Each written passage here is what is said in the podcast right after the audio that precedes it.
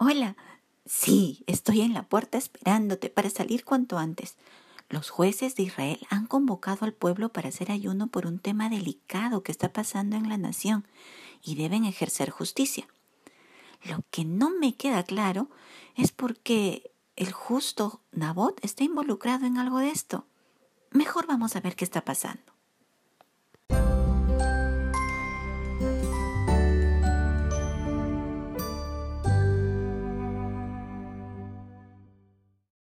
Leamos Primera de Reyes, capítulo 21, del verso 8 al 16. Entonces ella escribió cartas en nombre de Acab y las selló con su anillo y las envió a los ancianos y a los principales que moraban en la ciudad con Nabot. Y las cartas que escribió decían así, Proclamad ayuno y poned a Nabot delante del pueblo, y poned a dos hombres perversos delante de él, que atestiguen contra él y digan, Tú has blasfemado a Dios y al rey, y entonces sacadlo y apedreadlo para que muera. Y los de su ciudad, los ancianos y los principales que moraban en su ciudad, hicieron como Jezabel les mandó, conforme a lo escrito en las cartas que ella les había enviado. Y promulgaron ayuno y pusieron a Nabot delante del pueblo. Vinieron entonces dos hombres perversos y se sentaron delante de él, y aquellos hombres perversos atestiguaron contra Nabot delante del pueblo, diciendo, Nabot ha blasfemado a Dios y al rey. Y lo llevaron fuera de la ciudad y lo apedrearon. Y murió. Después enviaron a decir a Jezabel, Nabot ha sido apedreado y ha muerto. Cuando Jezabel oyó que Nabot había sido apedreado y muerto, dijo a Levántate y toma la viña de Nabot de Jezreel, que no te la quiso dar por dinero, porque Nabot no vive, sino que ha muerto. Y oyendo Acab que Nabot era muerto, se levantó para descender a la viña de Nabot de Jezreel para tomar posesión de ella. Jezabel, con toda impiedad, le aseguró a Acab que la viña de Nabot pasaría a ser de su posesión. ¿Cuál fue su plan para lograrlo? Levantar falso testimonio contra el justo Nabot. Ella, con la ayuda del escriba real, redactó cartas oficiales para enviar a los ancianos y principales que cumplían un papel de importancia y autoridad en medio del pueblo. Se les podía considerar como jueces entre las tribus de Israel. Y no solo eso, sino que también cada carta la selló con el anillo del rey para autenticar el asunto, y mostrar que era un tema de suma importancia para la nación. En estas cartas, el gobierno convocaba a todo el pueblo a un solemne ayuno. Cuán religiosa era Jezabel y cuánto dominio ejercía sobre el pueblo. Cuando el pueblo era convocado a realizar ayuno para buscar a Dios, todos entendían que una calamidad estaba cercana y para evitarla, el pueblo debía humillarse delante del Señor y sentenciar a muerte a cualquier persona que por cuyo pecado la nación había sido puesta en riesgo de juicio de Dios. Las indicaciones de Jezabel en esa carta eran específicas y claras. Les ordenaba a los ancianos y principales del pueblo a buscar a dos hombres perversos para que atestiguen contra Nabot. Debían ser dos testigos, como lo demandaba la ley. Luego de ese procedimiento, debían sacar a Nabot al lugar donde también lo indicaba la ley de Moisés y apedrearlo hasta morir. Esta mujer les dio también a los jueces la acusación perfecta contra Nabot. Ha blasfemado contra Dios y contra el rey. Esta acción para cualquiera según la ley de Moisés, era digno de muerte. ¡Qué profanación de la ley de Dios!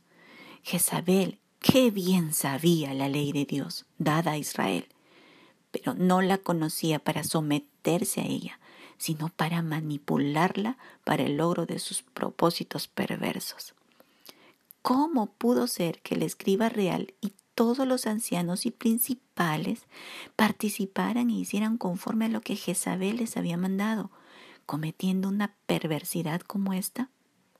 No me cabe en mi cabeza cómo pudieron aceptar tal maldad. Lo que sucedió allí muestra a todas luces la condición moral y espiritual de ese pueblo. Es decir, cuando las autoridades de una nación actúan contra el justo sin ningún reparo y con toda injusticia favoreciéndose de la ley, usan de esta para robar y matar, es porque esa sociedad está enferma, cuya herida su pura putrefacción. Y saben, no se tarda el justo juicio del Señor contra ella. Lamentablemente, los justos sufren y hasta pueden ser muertos por causa de la maldad de los hombres, como es el caso de Nabot. Nabot fue sentenciado a muerte y fue apedrado, él y sus hijos. ¿Cómo sabemos que también fueron sus hijos?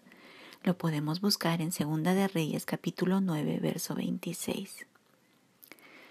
Y era, era lógico para Jezabel que también sumaran a los hijos, para que no hubiese herederos. Ahora, seguro que te surge la pregunta, ¿por qué el Señor no salvó de la muerte a Nabot y a sus hijos? Esta pregunta no es muy fácil de responder, pero podemos recordar que en el Nuevo Testamento los justos, los creyentes, los siervos de Dios fueron acusados falsamente y sentenciados a muerte por falsos testigos y Dios, siendo soberano, lo permitió. La muerte de los justos por causa de la fe e integridad es un sacrificio que el Señor tiene en gran valor y su corazón se duele, pero también despierta su indignación contra los que hacen mal. La muerte de un creyente no da desesperanza. Más bien, sabemos que irá delante de la presencia del Señor y disfrutará del gozo perpetuo que no se puede explicar ni describir. Pero los impíos, cuando el Señor se levante en juicio contra ellos, su fin es eterno juicio sin posibilidad de cambio de condición. Es tan terrible sufrir el castigo de Dios por toda la eternidad que más bien nuestro corazón debe estremecerse por aquellos que están bajo condenación eterna por su impiedad y sobre todo por no haber aceptado la gracia salvadora de Cristo. Nosotros, los creyentes verdaderos, debemos entonces tener en cuenta lo que dice la Escritura, que es verdad. Y no temáis a los que matan el cuerpo, mas el alma no pueden matar. Temed más bien a aquel que puede destruir el alma y el cuerpo en el infierno. Esta palabra santa, viva y eficaz está en el libro de Mateo capítulo 10, verso 28. Es hora de regresar a casa, sabiendo que un día veremos a Nabot en la gloria, junto a todos los mártires de la fe. Nos vemos mañana, si el Señor quiere. Chao.